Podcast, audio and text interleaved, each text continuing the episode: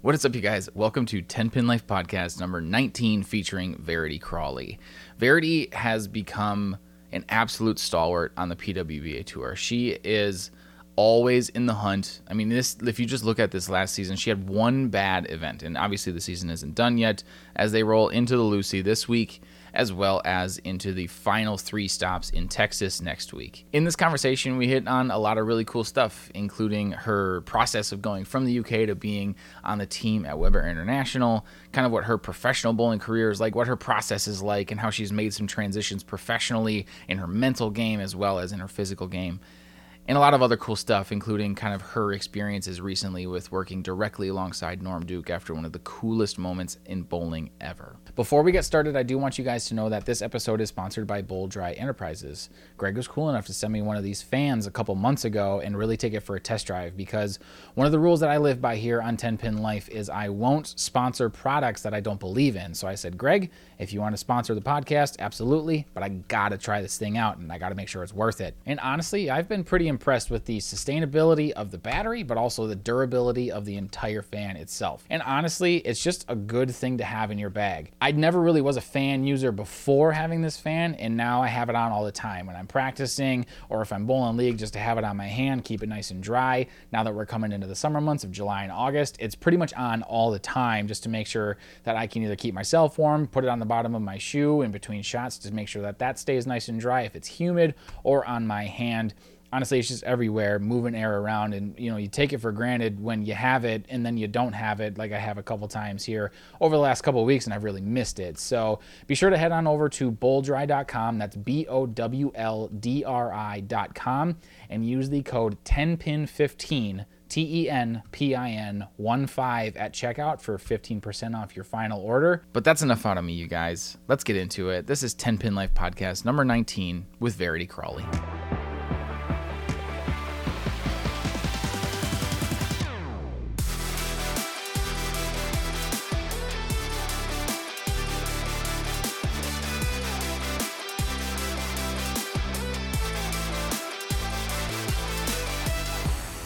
Well, yeah, I, I, guess the only way to really start this conversation is happy belated birthday. Thank you very much. Yeah. What did you what did you do anything fun for your birthday? So I actually stayed in Grand Rapids, Michigan. I was at Junior Gold and I could have left. Um, I was kind of done with my storm duties, but I decided to stay so that I could hang out with a few people. I mm. ate a lot of good food. I went to a sculpture gardens. So it was fun. A little bit of sightseeing, spent some time mm-hmm. with friends. So can't complain. How was the junior gold experience this year? It was really nice. I'm always very overwhelmed by the amount of kids that are there. And I think coming from the UK, where I had a lot of youth bowling, and I was very thankful that youth bowling was decently alive when I was growing up. And that's kind of what got me started. But we never had anything like Junior Gold because there's just not that many bowlers. So for me, it's always been so eye opening to be able to see the amount of kids that are there and some of the talent that they have. I mean, even at the mm-hmm. under 12 level, I'm like, wow, you're going to be really good one day if you keep with it. So that's really cool. And this year was my first year actually representing Storm at Junior Gold. So that was really nice. And there was just, I mean, there were so many kids that like knew who I was, which oftentimes I don't think it's, I don't realize that that's the case, right? I obviously have a decently strong social media presence, but to know that the kids actually know that and follow me and want mm-hmm. a photo or want an autograph, I think was very cool. Was there a time like was that I guess for me, you know, once I started getting recognized in public because it's like my face is on the internet, it was kind of a weird thing. Like you just have random people like saying hi. Um, but I, I'd like that's a whole different level. But you've done a ton of work to get to that point. Was that kind of surreal for you to be like, there's like everybody in this room knows who I am?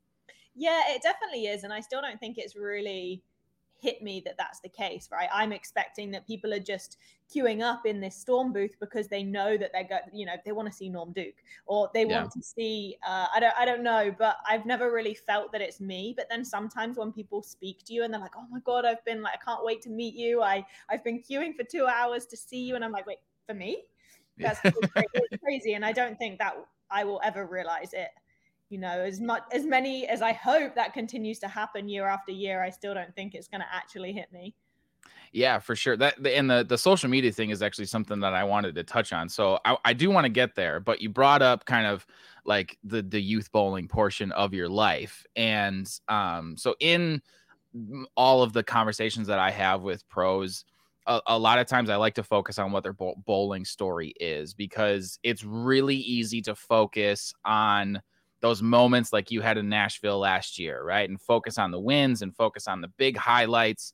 But so many of us don't get there and, and, like and it and I, I i really do find it it more fascinating to know how you got to that point so and i know you've told your story a lot about how you started really really young um so i guess i'm kind of curious like how do you sort of um kind of just condense down what your bowling story is if somebody was like how in the world did you become a professional bowler Oh, that's a tough one to condense it down, honestly, because I feel like mm-hmm. I went through so much, I bowled so much. But I think the craziest thing for me is that I never really felt like I was good enough to get to that level, but I also never thought it was possible. So growing up, I was never really that aware of professional bowling to be able to say, oh, one day I want to become a professional bowler.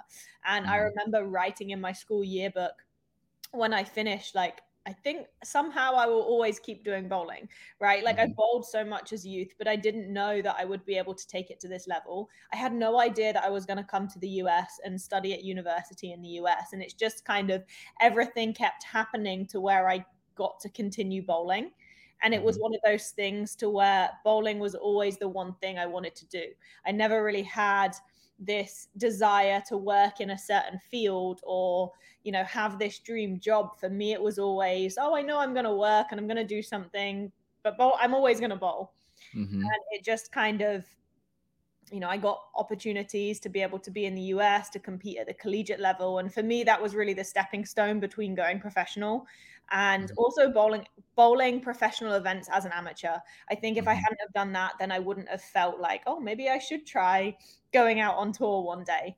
Uh, that was one of the biggest things I did after I graduated was I bowled as an amateur and I competed mm-hmm. in a few events to figure out, hey, is this something that maybe one day I want to do? And you know, I really enjoyed it. I I bowled pretty good, I thought, for having no expectations, and it made me want to go pro. Yeah, for sure. And, and it it's so crazy, like from an outsider's perspective, to hear that because you were really successful at Webber. And, like to have that right like as an individual yeah. if you look at the individual statistics we never looked at that at webber we mm-hmm.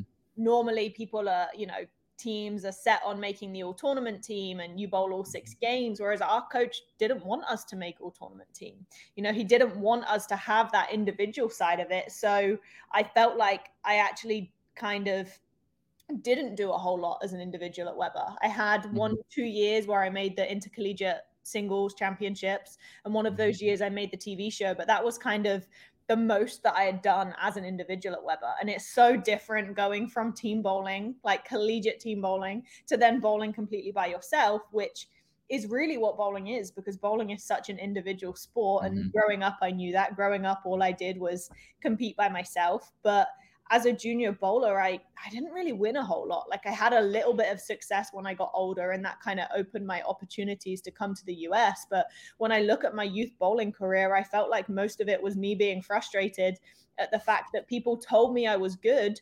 Yet I'm finishing seventh and I'm missing making Team England. I'm I'm not getting picked to go to the team. I'm just missing winning tournaments. Like that happened so much to me as a youth bowler and I mm-hmm. really never felt like I was good enough because I was focusing so much on the results. I was looking so much at, well, I've never won. How can you tell me that I'm good? Mm-hmm. Do you find that you're kind of a results focused person like that, or is that shifted over time? Like that's a hundred percent shifted. So I would actually say yeah. up until about 2019, I mm-hmm. felt way too results orientated because mm-hmm. I thought that I needed to win in order to believe that I was good. And I felt that because my whole youth career, I felt I've never done anything, I've never won anything. Okay, I, I did have, I'm not going to say I never won because I did, but compared to the amount that I bowled, I always felt like, why do I keep losing? And why do people keep telling me I'm good when I keep losing? So I feel like I focused so much on wanting to get those results so that I could finally feel like I was good enough. Um, mm-hmm. And it's mm-hmm. taken me a long time to realize that it doesn't work that way and that it's not all about the results. Yeah, for sure, for sure. So like that that youth bowling experience, it gets you into Webber. That's actually one thing that I've been curious about. Um, actually since I talked to Diana like almost a year ago now, um, because she was obviously a teammate with you at Webber. Um, what was the recruiting process like? Like that's one thing that doesn't really get a lot of attention. Like how do you go from being a bowler in the UK to being a bowler in South Florida? and you will actually find that mine and Diana's story is pretty much identical in sure. that essence. So for me, what happened was I bowled a European Youth Championships for representing Team England. And I did bowl really well though. I won a few medals. I shot 300. And it was kind of my first experience to where I felt like I bowled great. And from there, I was contacted by a few different universities. Webber wasn't one of them at the time. Um, a few different coaches reached out to me, and I was kind of like, Do I want to go to the US and bowl? And I wasn't really set on any of the universities that reached out to me. Like, they were in cold locations. I knew that the mm. bowling teams weren't necessarily ranked the best in the nation. Mm-hmm. So I, I kind of shrugged them off and decided like if I'm gonna going to go, I want to go to somewhere that has a really good bowling team because in the end, you know, I want to get better. And my yeah. other thing was I kind of wanted to go somewhere that was warm. Like I'm in the UK, it rains a lot, it's cold. Do I want to go somewhere where it's like winter all year round? I was a little bit against that. Um, but anyway, I was contacted by Sid Allen, which a lot of people probably don't know, but from the international scene, he's one of the best coaches in the world and I had worked with him in the UK. So he knew who I was from a young age. He reached out to me and said, Hey, have you ever considered going to Webber? And I said no. And he said, mm-hmm. Well, would you think about it? And I said, Of course. I mean, they train at Kegel Training Center. For me, that was like, you know, the big awe of, you know, improving mm-hmm. your bowling game. So mm-hmm. he actually sent my bowling videos to Del Warren, who was the head coach of the program. And it all mm-hmm. spiraled from there funnily enough, the head coach of the women's team, I never spoke to until I showed up at Webber. And he's like, I'm like, hi, I'm very nice to meet you. And he's like, who are you? Like he'd never spoken to me. He didn't really recruit me. It all happened through Sid and Del. So that was kind of a, a little bit of a funny story. And being international, it's obviously a different recruiting process than it is in the UK but having coached also at the collegiate level at SCAD, I've kind of mm-hmm. experienced how to recruit. And for me at SCAD, it was kind of the case of we want to try and look at all of the tournaments throughout the year. So we would look at junior gold and team masters and team trials, but we're also looking at European championships and world championships so that we can see all of the players across the world, not just within the US. And it did tend to be the case of, okay, we will look at those championships and then we will look at the players and maybe we contact them maybe we get videos from them mm-hmm. there was times where um, the head coach at SCAD actually went to an event like that. She went to the World Championship so that she can actually watch some of the players in action. That's awesome. Do you find uh, like when you were doing that, and I I believe that the coach that you're referring to is Katie, who yeah. if I if I'm not mistaken is like one of your best friends too. Yeah. So that probably helped a little bit too. But um, when you were in that process, because I know that's um you did because you were assistant coach for the one year or was it two? I did it for three. It was three. My goodness. I can't count. I uh, I have a three year old, so my my concept of time is completely blown out. It's just gone. So, um, when you when you were doing that though, like in that recruiting process, did you find like the kids that were made like on the international stage? Were they was was it different? Like the ones that were like succeeding, what were mm. they different from the kids that were maybe succeeding stateside? Was was there was there differences there, or was it just like? It's hard to say. I would say the international players have probably a little bit more of the competitive experience bowling for their country, which mm-hmm. the US, I think, is a little bit harder to come by. Um, obviously, you have those junior team players, but I think they're a lot harder to recruit than the international players that are bowling for their country. But you just have a wider pool because there's more countries, so there's more players. So I would mm-hmm. say that they've competed more on a team level for their country, which obviously, when you have that team bowling experience, that makes it easier to transition into college. For sure, for sure. Because yeah, like you said, team bowling is is a it's a completely different animal, but mm-hmm. it's and I don't know if you share this opinion. I so much prefer team bowling over individual bowling. Like how because you obviously you've succeeded at both levels now. Um, do you have a preference or is it just as long as you're standing on the approach and throwing the rock, it's it's it's good to go? I mean, I do agree with I love both, but I think individual for me would would win it.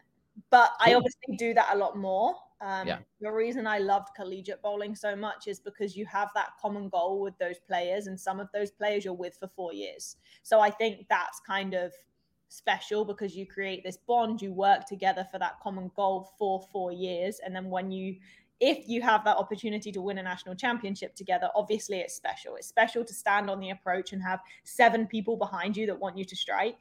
Um, but it's hard as well because you have that you don't want to let them down. Whereas when you're bowling mm-hmm. by yourself, it's just yourself that you're letting down. Yeah, for sure. And especially if you're in that and you're really results oriented too, like that can accelerate that impatience quite a bit too. I know that um, when I was when I was coaching, that was one of the hardest things to to coach kids out of was just like, hey, if you miss in the second frame, it's fine. Just go get it in the seventh. And it's it's so hard because it feels so much more compressed um, whereas if you're bowling by yourself and you have eight games rather than having 12 frames, you have 80. It's like, well, if I throw this one out the window, it happens.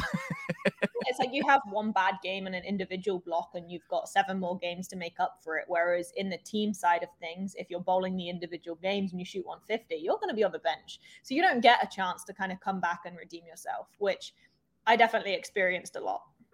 Yeah, for sure when you were coaching was there anything that you learned about yourself or about the game that you kind of revisit often or like something that just rings true in your head now? I feel like there's so much. Coaching definitely opened my eyes to a lot of things and i loved it because i was constantly watching bowling i was constantly you know, watching ball motion, which for me actually helped me with my own game. But I think mm-hmm. one of the biggest things was often I would tell the players, you know, let's say a suggestion of a move or a ball change. And of course they listen. And sometimes I'm telling them, like, hey, just listen to your gut.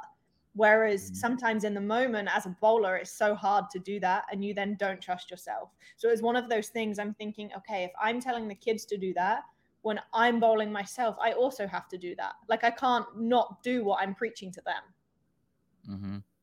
Yeah, for sure. And then uh, like that process of going through ball changes most often is like the thing that is make or break between making shows and not making shows or like winning a match and not making and not winning a match that sort of thing um so have you found like have you found that your gut has become pretty accurate in the last couple years i guess is maybe a next i would next definitely question. say it's getting better i think the biggest thing is that the more educated and the more knowledge that you can have the better mm-hmm. those guesses are going to become right in the yeah. end it is a guess so the more educated that guest can become i think the better chance you have of succeeding so the more mm-hmm. knowledge that you have about your equipment the more knowledge you have about lane play obviously it makes those decisions easier because you feel like those decisions are correct.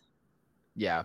And you also have a good like this is actually something that I've been curious about too because um I got to I got the chance to um be around Sean Ryan quite a bit during women's you know just like not that we're talking or anything like that but just being present like uh, or approximate to the conversations that he's having with the guys and also with the gals with the couple stops I was able to go to. And you know, you've got Jim Callahan and, and a couple other ball reps that are floating around, or Matt McNeil on the women's tour that like th- they're doing the thing that you were doing.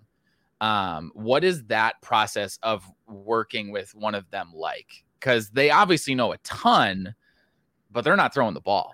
Right. I'm probably a little bit of a different opinion to a lot of people out there because I don't believe that ball rep should be a job. I believe that as an athlete, we should be able to make those decisions and choices by ourselves. So yeah. I probably speak to them a lot less than a lot of other players do because I want to make those decisions by myself. In the end, I'm the one throwing the ball. I'm the one seeing the ball go down the lane. So I make those decisions. Now, every now and then, yes, I might come up to them because I've got 55 ideas in my mind and I just need to blurt it out. But most of the time, when I blurt it out, I've created the answer myself. So I don't mm-hmm. necessarily, you know, sometimes Sean will just stand there and he's like, I like go off on one. He's like, You good now? Yeah, I'm good. And then I'll walk away. Right. Whereas other players may need to be told to move two and one. So that's kind of where I think I have that little bit of a different view on things. I think they're a great sounding board. Um, and every now and then, you know, they're great to get advice of, okay, where is so and so playing? Like, can you go see who's leading and tell me what ball they're throwing? Tell me where they're playing. And then I will make those decisions myself. Mm-hmm. And I think in the past, I've kind of struggled with during qualifying. Oftentimes, I trust my gut so much, but then I get to the TV show and I feel like I need to listen to the ball reps versus listening to my gut. And sometimes that can get me in trouble. Now, it might work both ways. You know, they might see mm-hmm. things better than I see things. So mm-hmm. it's just about creating that relationship with them and making sure that terminology we're on the same page because bowling's one of those sports to where it's not really that black and white in terms of okay you say your balls um, picking up early or you say your ball is too quick. Okay, well, what you describe as your ball being too quick, does that mean the same thing to me? And I think if you mm-hmm. don't have that understanding and that communication with the ball reps, then obviously it can get too confusing. If they're telling me, okay, Verity, you need to use a slower ball, and I pick up what I consider a slower ball, that might not be a slower ball to them. So mm-hmm. you kind of have to make sure, at least I think in the off season, that you've had those conversations with them so that when you get to the events, it can be a quick communication because you know exactly what they mean. And then in the end, it's up to the player whether they listen to that rep or not. Sean mm-hmm. might tell me, hey, you need to throw your Dark Code. And I might not throw it because it's still up to me to make that decision. Yeah. No, that's that's fantastic. Because that would like you're you're absolutely right. That that is not how um a bystander like me would would picture those types of conversations, right? Because you're you're right. Like these guys are and gals are getting paid to tell you what to do basically right to to use the information and the knowledge that they have to to make your eh, job a little bit easier i guess so that's an interesting way of looking at it but i i respect it too because you get so used to seeing the 55 feet of the ball motion that you have because no mm-hmm. one really sees the first five feet but when you're standing at the foul line it's well I know what I want to see. I know what works, and having that having that faith. Have you found like having that that trust and faith in yourself like has just generally resulted in better results? Yeah, 100% because it's kind of one of those things, right? If my gut tells me to throw the Dark Code, but mm-hmm. Sean mm. tells me to throw the Phaze 2. Well, if I listen to him and I throw the Phaze 2, I'm probably not going to commit to it because I don't believe mm-hmm. it. So mm-hmm. that shot, regardless of whether that was the correct bowling ball or not, that shot's not going to be as good as the shot that I truly trust my gut. So let's mm-hmm. say the gut shot is maybe the wrong ball, but because I throw it so much better and I truly believe it, it's going to succeed over the shot that isn't committed. So that's kind of where then the whole mental side of things kind of comes into it as well. And I think in the end, trusting the gut is most important. And sometimes that's what the ball reps are there for. Sometimes you give them three ideas and they tell you, they might say to you, okay, like which one do you want to do? And you say it and they just say, okay, go do it because they mm-hmm. know that too. They know that if they try and second guess you and give you another idea, there's going to be a little bit less trust there. So then mm-hmm. the shot's not going to be as good. So I would rather trust my gut first and that be wrong and then go and do something else than mm-hmm. have that doubt in my mind that, oh, well, my gut really wanted me to throw that ball. Yeah, for sure. Yeah, that's, I like that if if anyone is listening to this or watching this, take that as a piece of advice. Just grab the ball out of your bag that you think's going to work and just throw it. Just throw it really well because like and I think the biggest piece of advice from that is learn your own game because in yeah. the end you know your game better than anyone knows it, right? As much time as I might spend with the ball reps on the summer tour, that's 3 months out of the year. So for those 9 other months they are not watching me throw a bowling ball but I am throwing the bowling ball. So I should know my game better than they know it. And again, it's still my responsibility to talk to them and make sure that I can create that relationship whilst we're on tour because there are times where they're needed. There are times when I might need to know that lane 45 is hooking seven more than lanes 44. That might be information that is good to get from them. But then again, they might tell me that. It's up to me with what I do with that information. Do I make the move? And trust what they said or do i wait and do i see it for myself? Mm-hmm. Yeah that's that's awesome. I love it. You just you just described it all so well. I don't even have a follow-up question. Normally i can transition things but you just nailed it all. Um i am i you know one of the things that um I, I, I wanted to really make a point to ask you about because I think like um you know between the social media stuff and the fact that this season and last season on the women's tour i mean you've you've experienced a pretty good amount of success like mm-hmm. sure you can you can say that it, there's only one win in there but i wouldn't look at it that way like that's just me like you've had two really really good seasons yeah. um and obviously this one isn't done but you kind of highlighted the thing that i really wanted to put a lot of focus on is is process and the fact that like you're going you're you're not really a goals oriented person. You don't even com- like in social media you don't even communicate that you're a goal oriented person. Like a lot of it is about patience and mm-hmm. just trusting the fact that it, it will happen when it happens. And and i as a bowler myself it's like you know, if, if I'm having a bad day, it's like I can actually go there and, and, and read something like that and be like, okay, she's competing at the highest level and she's a hundred times better than I am. What am I freaking out about? What is that? What is that process like? Because I believe you bowl full time, so you're always working on it. What what is your quote unquote process from? I know you work out a lot, you practice a lot, you compete a lot. How do you kind of surmise or uh, kind of put all that together? it's hard. Um, but I think that I don't know, the more that I focus on the results, the worse my results are. And that was something, mm-hmm. you know, it took me a very long time to realize that.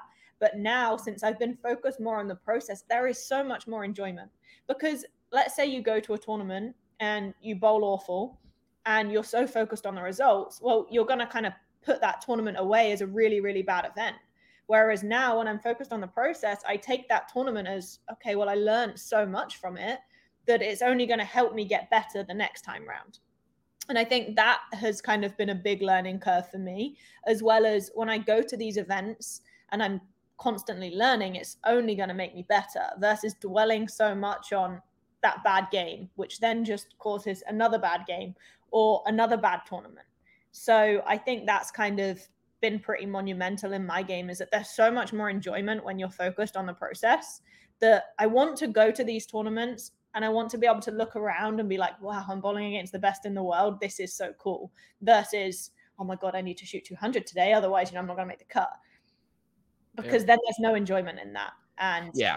focusing on those results becomes miserable.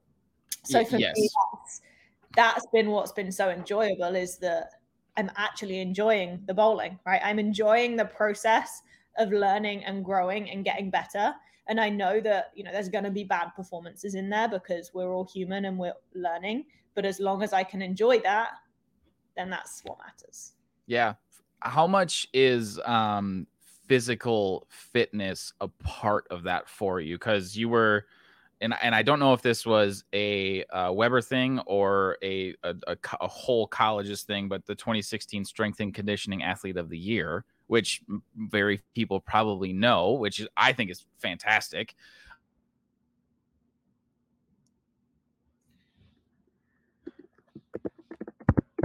Losing you here. Sorry, my Wi-Fi is not being great right now. Yeah, you did. I I'm frozen. I I'm, there we go. I'm, are we better now? Yeah, we're good. Um, sorry about that. Um, 2016 Strength and Conditioning Athlete of the Year. I, I think a lot of people know if they follow you on social media that um, strength and conditioning is a big part of your life. Um, but how much of that is, would you say, is a part of your game? How much of that is part of your process? So now it's a huge part of my process. Back then at Webber, you know, we were forced to work out. And that's how I mm. felt. I felt like, oh, I have to work out, right? It was such a chore. That last year, I kind of started to realize actually it might be benefiting my bowling a little bit. So I, I put a lot more emphasis into it. And then since then, it's kind of been that thought of like, you look at every other sport in the world and they're athletes, right? I wanted to be an athlete and I wanted bowling to be perceived as that. So I got a little bit more into it. And then I realized how much it benefits my game. And for me, one of my biggest weaknesses has always been ball speed. I always felt like I threw the ball a little bit too slow. So for me, it was okay. Well, in order to increase my ball speed, I need to get my legs moving a little bit more. And I felt like in order to do that, my legs need to be stronger. I physically need to be stronger. And obviously, if anyone's kind of seen our schedule on the PWBA tour, it, it, can be a little condensed, especially this year. It's been a lot of bowling back to back to back. Well, if I have no physical fitness, then I have no idea how I would be able to handle that. Right. And in a sense of I would be sore, I would be exhausted. Like we bowled, I bowled 153 games or something in 18 days from Clearwater to the Classic Series to the US Open. And my body felt great, right? Like I had a busted open finger, but that had that that doesn't count, right? In terms of physical fitness, I felt great. And it kind of gave me that confirmation of how important this fitness is. And don't get me wrong, like there's times where I am far from motivated to go and work out, but I think that's when you kind of have to realize that I'm working out for bowling, but I'm also working out because it just makes me feel better. Like I feel mm-hmm. so much better in myself when I have done that workout, when I'm eating the right things. The amount of energy is completely different. And I just feel like so much better. Mm-hmm. Do you do you find that when you when you practice on the lanes too that that like is fulfilling like going through the process of just getting better you know hanging out in the kegel warehouse like with with whoever with it, I mean I, I know I always pay attention when you're hanging out with Janawicz because he's amazing yeah. um but it's like it, do you find the process of practicing pretty fulfilling too?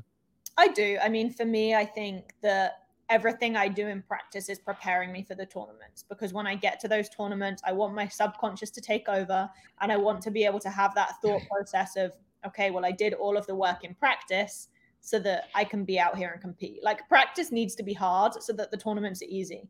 And I feel like over the last couple of years, I've definitely experienced that a lot with bowling with John Janawicz. And mm-hmm. I am very fortunate to have him as a resource and it's something that I've really taken advantage of since I moved back to Florida in the last couple of years because he has so much knowledge and so much experience that you know we need to be surrounded by that. You need to be bowling with people who are better than you. You need to be bowling with people who have more knowledge than you so that you can kind of soak that all in and get better yourself too.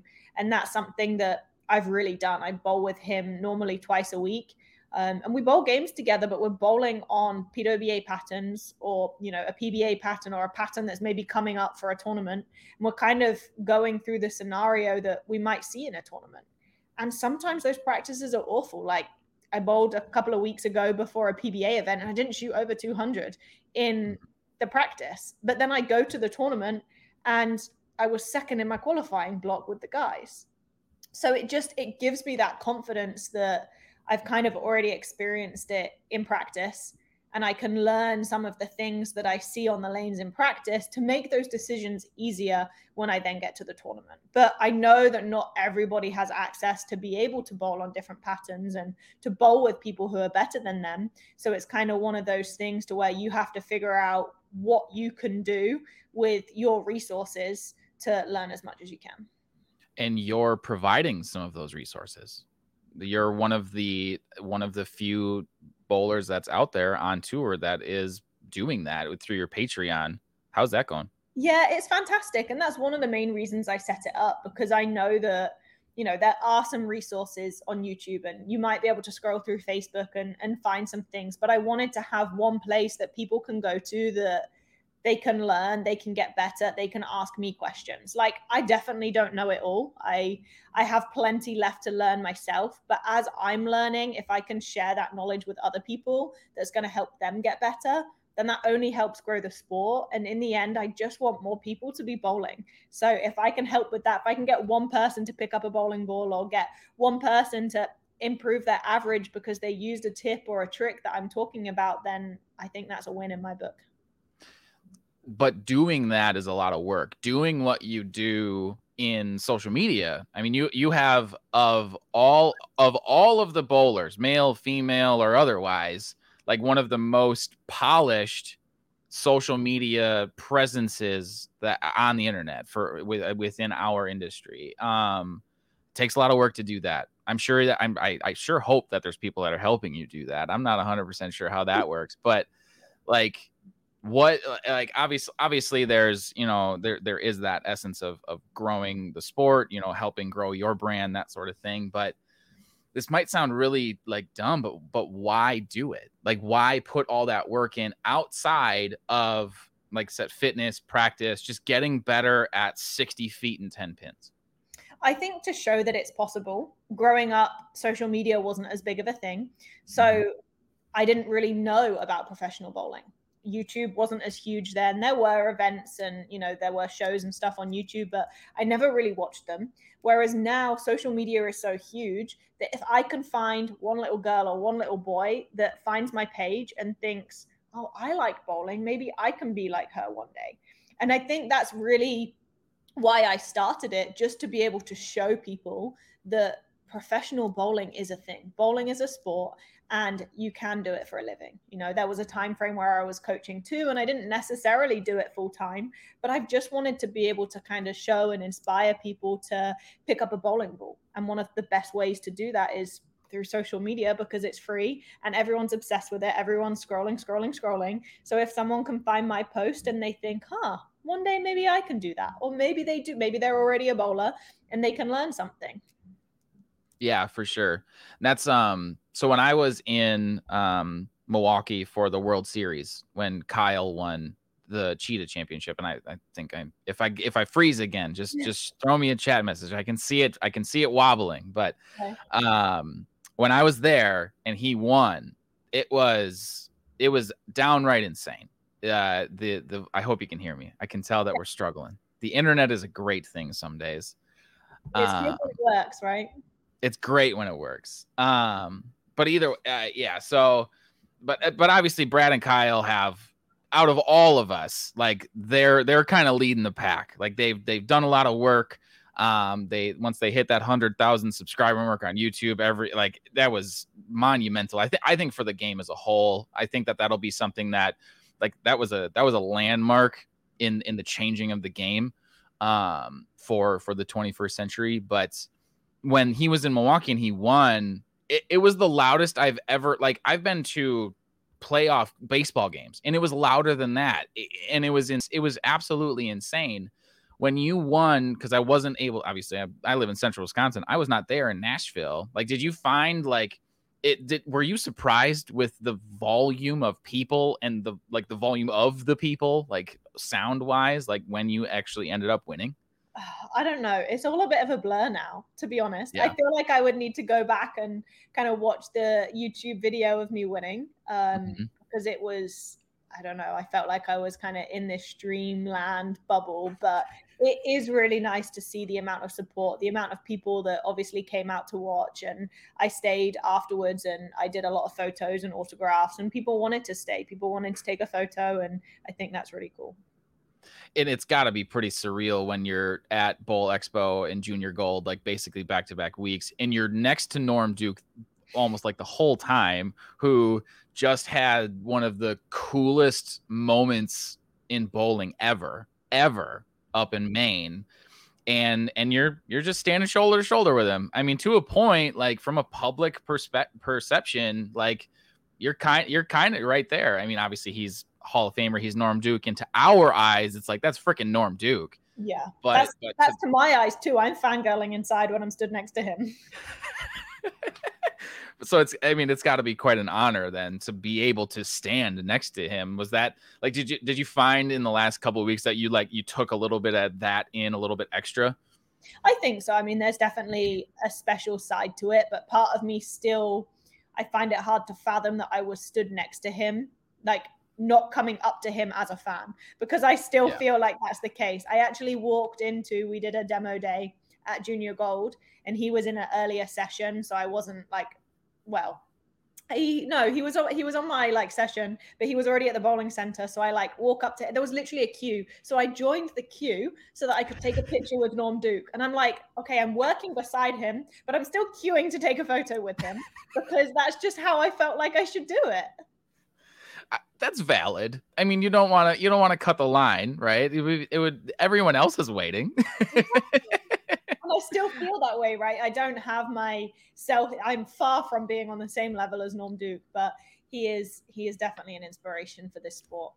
Yeah, yeah. It's uh to have to to have that that out like that way out in retirement is you know, it, it, it was, it was pretty special. I, I, I think that that'll be something that when we look back in 10, 15 years and think about some of the cool things that have happened, you know, in bowling, that's going to be one of them that really stands mm-hmm. out. It's so hard to think that he's actually retired though, right? Like none of us want to believe it. No, no one wants to believe it. And everyone I kind of have has that thought of, oh yeah, that was so cool. He's going to come back.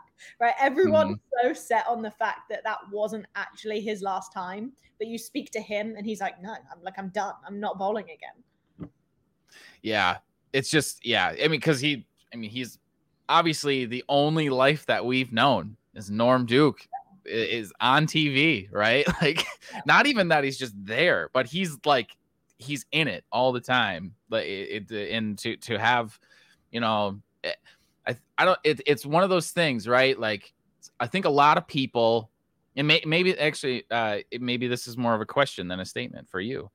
Uh, but I think would you would you wish for a swan song like that, right? Like does because you because if you wish for it and then you get it, like he got then what do you do? Because it feels so it's got to feel so good. Mm-hmm. Like, do you want to have like that type of a like that type of an end to a, a professional bowling career? I mean, I don't want the career to end, right? Like, I, know, I never want to retire, but I think mm-hmm. if you're going to go out, then of course you want it to be that way.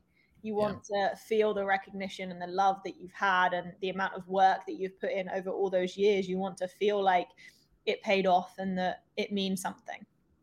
Yeah, yeah, for sure. It's just you know, you, sometimes you ask for what you want, and then and then you see it happen outside of it. It's like, I really wonder, like, could I could I stop yeah. if that were to happen? I've always made the joke if I ever if I if I ever uh, if I ever shot 900, I would retire. I've always I've always made that joke because it's never gonna happen. Like I I, I, I struggle to get 12 in a row. It's certainly going to happen three times in a row, but, but you've got to start uh, into existence. If you don't believe it's going to happen, then it's not going to happen. So I don't know, if, but I don't know if I want to have it happen. Like, like I got there's there's there would be such a. Can you like can you imagine the? I mean, you can imagine the nerves, like, but to have that one's like that would be crazy. Um, but speaking of 12 in a row, you shot 300 at nationals this year. I did. What was that like? Oh, it was cool. It was kind of one of those things to where, and this has happened a lot this year where I've shot 300. Like, mm-hmm. I have mm-hmm. seven or eight strikes in a row and I don't realize it. Like, I'm so much in this bubble of bowling. And for me, at women's nationals, it was I was with the team. I was like having so much fun with the girls that I'm just throwing a shot and then I'm talking to them and we're having fun. And all of a sudden, I'm, you know, I'm on the 12th strike just didn't even you didn't even realize it when you're not even when you're so much in that flow state to where yeah. you're truly just bowling and that's what I was doing. Yeah, yeah, for sure. I think uh for me, every time I think about it, if I'm on like the front eight and I mm-hmm. think about like, oh, I could go, it's the next shot is a nine count. It doesn't matter. It doesn't matter what I do. So that's pretty cool. I'm Trying too hard to get that strike, whereas yeah, those eight strikes leading up to it, you were just bowling. You were doing your thing. Mm-hmm. And you also struck a lot during the team event, enough to I believe it's official now that you guys actually won the the diamond team events. Um how I mean, obviously that's something that will probably sink in once the once the trophies are mm-hmm. presented to you, but um it's you know not everybody gets to have that title. Is that like is that something that you've been thinking about a lot like paying attention to quite a bit here in the last in the closing weeks? And like what is it kind of like in your head now not really. I think that as a team, we never went in with the expectation that we were going to win. It was just mm-hmm. uh, like we had a good team, but we were never thinking, oh, we're going to win this year kind of thing. So then when mm-hmm. we took over the lead after that squad, it was, well, obviously that's going to get beat. Like we were so sure that someone was going to come in even the next day and beat it because we didn't think the score was, we thought it was very achievable. So then mm-hmm. every now and then I would kind of check in with the group and we would keep kind of, oh, we're still in first, we're still in first. And then when it got down to the last day and nobody beat us, you know, unofficially, we, yeah, was a bit mind blowing. But to me, it's also that I always feel like there's a lot more precedence put on the open championships than the women's championships. So everyone talks so much about winning an eagle, winning an eagle, and then it comes down to the women's championships, and it feels to me that it's not as big of a deal.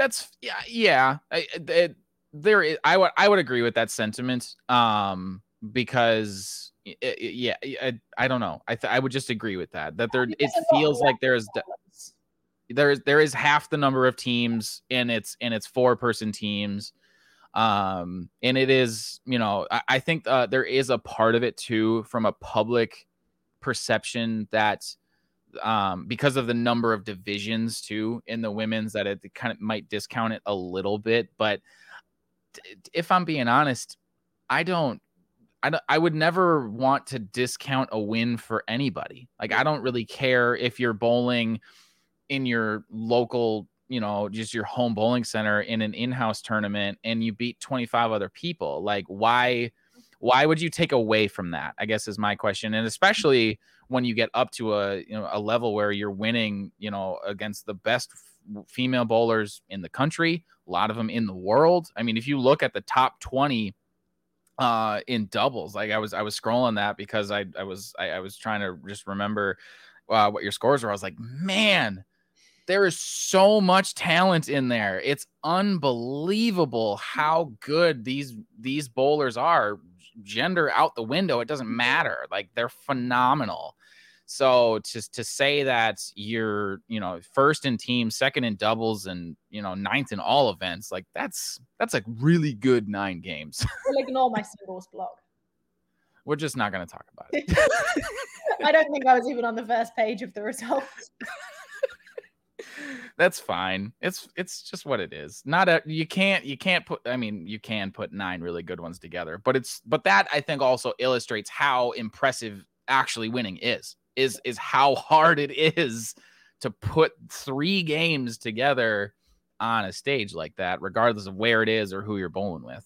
Yeah. And I think it is important to remember that, right? Like you look down the list of bowlers and everyone that bowled Queens pretty much bowled the women's championship. So you do have some of the best women bowling. And I do mm-hmm. think, you know, that sometimes does get hidden a little bit by the open championship. So to me, I think I just need to remember that like we won team and I need to look at all of the other bowlers that were there, even finishing second in doubles. Like we had no expectation that that was going to happen. And sometimes that's the best way to do it because when you go in with no expectations, you are far from focused on the results and you're truly just embracing the moment, having a good time and bowling. For sure. And next week, you're walking into another kind of call it unique event. Um, I have no idea how to say his names, uh, so I'm just gonna call him Chris. Can I just call him Chris? Is that okay? Um, uh, for for those that don't know who he is, um, he's now uh, kind of a kind of a higher up at Kegel.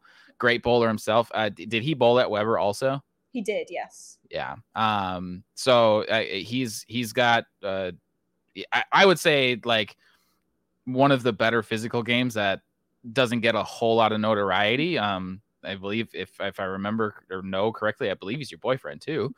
Uh, so that helps. Uh, maybe, maybe that makes the bowling together thing a little bit more interesting. But the the Lucy doubles is uh, will be starting the day after this goes live, and you guys are first squad. 8 a.m. roll call in Texas. Like, are you looking forward to that one? Is that one that really kind of excites you? I am. It's always a really fun event for a very good cause. There's a lot of people there. There is just a lot going on. Um, I've bowled that event actually with Wes Malott for six or oh, seven yeah. years we bowled together. So this is my first year not bowling with him, which is going to be very different. I was kind of ready for a little bit of a different experience. It was my choice um, to switch it up and decide to bowl with my boyfriend, who I bowl with him a lot. He helps me a lot with my game. And mm. we've had a decent amount of success bowling doubles tournaments together. So it's it's one of those things do I feel really comfortable bowling with him? I feel like he knows my game nearly as well as I probably better sometimes than I know my game. So it's one of those that I'm just looking to kind of go bowl and enjoy it. Yeah. Yep. And I think that's most of the people that I've talked to that are bowling that their mindset where it's like would I love to win it? Absolutely. But because of all of the things that surround that event, it's not just about the competition or about the winning side of it. Um, and then the week after that, you wrap the women's tour season in Texas, three events in the same center at USA Bowl in Dallas. Um, do you have what do you have i mean are, are there goals going into that or is it just it's three more and we're going to put our head down and, and do, do our best yeah, and that's kind of the way I have to look at it. Like, would I love to say you're going to win one? Of course, right? Deep down, mm-hmm. that's everyone's goal. Everyone wants to win. You know that every PWBA bowler that is competing in that event wants to win. That's kind of a mm-hmm. given. So, yeah. of course, there is that thought in the back of your mind. But for me, I know that if I think about that, it's not going to happen. I just have to bowl. And I, I, really want to enjoy it because, in the end, this is the last tour event that we have for this year. So, mm-hmm. it's one of those to where if I walk away regretting, oh, I should have done this or I should have done that, then I'm just going to beat myself up over the end of our tour season. So I just want to go and kind of enjoy bowling against the best in the world. And it is my last event for this year. So it's just, you know, make the most of being able to bowl and be thankful that we did have a tour this year. After COVID, I think it's always been up in the air in terms of how's bowling going to be. And it seems to be thriving right now, but we never know when it's going to be taken away from us again. You know, uh, we never imagined a pandemic happening, but it's happened, and that doesn't mean it can't happen again. So, you know, just kind of enjoy these last three events because what if we don't have a tour again?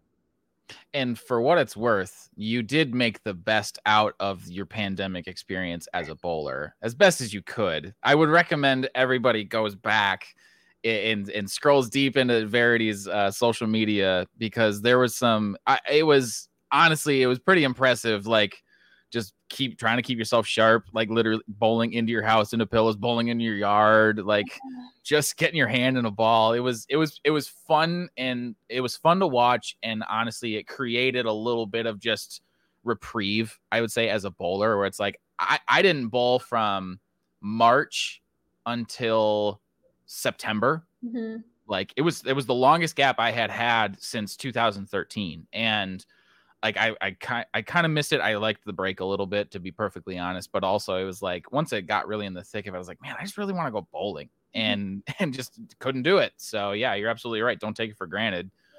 Yeah. Um, so we're approaching the hour mark, and uh, I always try to keep these to that limit because I don't want to take too much of your time. But I do want to tell you a little bit of a story that leads into a question. So, um, 2017 you made the show uh, as the one seed for the the Detroit Open. Mm-hmm. Um, for those that don't know, back in 2017, uh, the way that they did the shows was qualified at the centers um, and then did a batched TV show. So they taped three that day after the Players Championship. Longest, I can't imagine being on the production crew for that because that had to be the longest day in the world. Um, but uh, because of the fact that it was in Green Bay, uh, I was there. So um, I actually got to see uh, firsthand uh, your first show.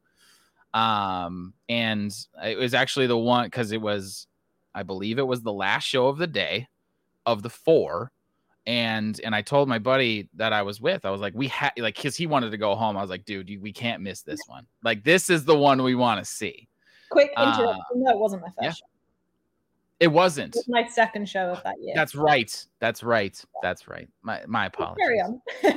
uh, I I I can I uh one of my friends uh she she'll she'll she'll appreciate the fact that I was wrong about something because we don't we don't like to talk about that but mm. um but yeah I was but I was there and I was like dude we got to watch this um and obviously you know the the result wasn't what you wanted it to be right um, to a point. I mean, also being able to watch one of your best friends win, it's like, well, you know, does that take the edge off a little bit? Maybe, but my question is, um, going from like if you if you were to talk to Verity in 2017, that's that's sitting there and knows that you just lost, and, and, and regardless of who you lose to, right? Like it still hurts. Yep what is the advice that you give her? Good question. Um, it's a hard one because I think I give the advice, but that you know, young Verity still won't want to listen to it because the amount of advice that I got at that time was everything that I should listen to. But it is really hard in that moment to realize. Like, I would want to tell her that you know, keep going. It's not all about winning and that the results don't define you and that you need to learn from it is going to make you stronger. But that was all stuff that I heard in that moment. It's like. I would want to say that to her, but I know that in that moment, not much can really change how I felt. Mm-hmm. But over time, that we'll call it, well, maybe maybe call it stubbornness has faded. Yeah, so. definitely. Because I think for me, I had a really good rookie season and mm-hmm. I started to finish second a lot. And that kind of started to build year after year, my first three years on tour. And I never had the expectation that I was going to win. But I think once you start finishing second, and I didn't have enough respect for the fact that I was making the shows and that I was finishing mm-hmm. second. I was beating myself up too much about not winning versus appreciating the fact that I didn't finish third. I didn't finish fourth. Like I was second. And I think I never realized in that moment how monumental and how amazing it still is to finish second. So mm-hmm. there would have to be some way for me to tell that, you know, 21, 22 year old Verity, like you finished second. Like in the in against some of the best bowlers in the world. And i think emphasizing that needed to be a lot more important than i made it because i was putting the thought process on you didn't win you didn't win you didn't win and took for granted the fact that i finished 2nd mm-hmm. or even i just made the show.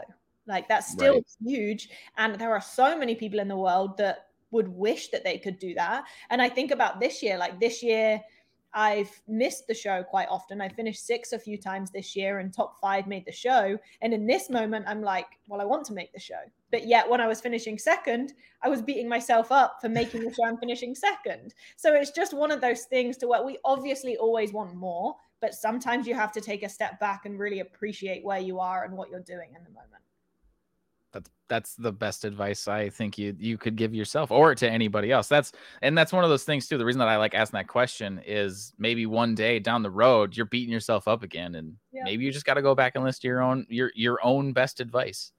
Um, I am super super curious though. We can finish we can end this conversation on a light note because uh, I like I, I kind of already said uh, Detroit Open. Uh, Daria wins that for for her first title. Um, but your first title, you beat her. did you throw it back at her a little bit? Like, did you did you kind of did you jab it out a little bit? Like I got mine now. No, we we never really talked about it. I think it was one of those facts. As in both of those situations, we knew that either one of us was going to win, which is yeah. really nice to walk away, go have dinner that night, and we know that one of us got the trophy.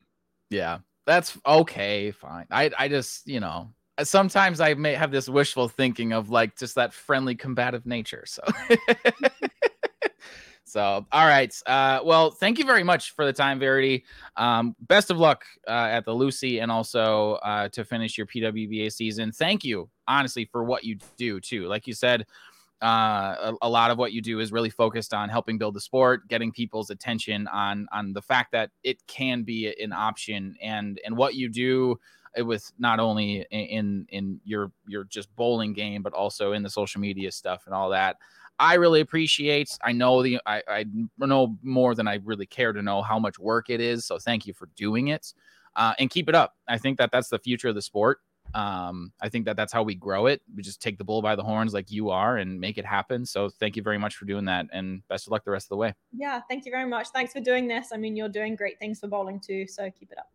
I appreciate it. Well, yeah, have a have a have a good weekend, and again, happy belated birthday.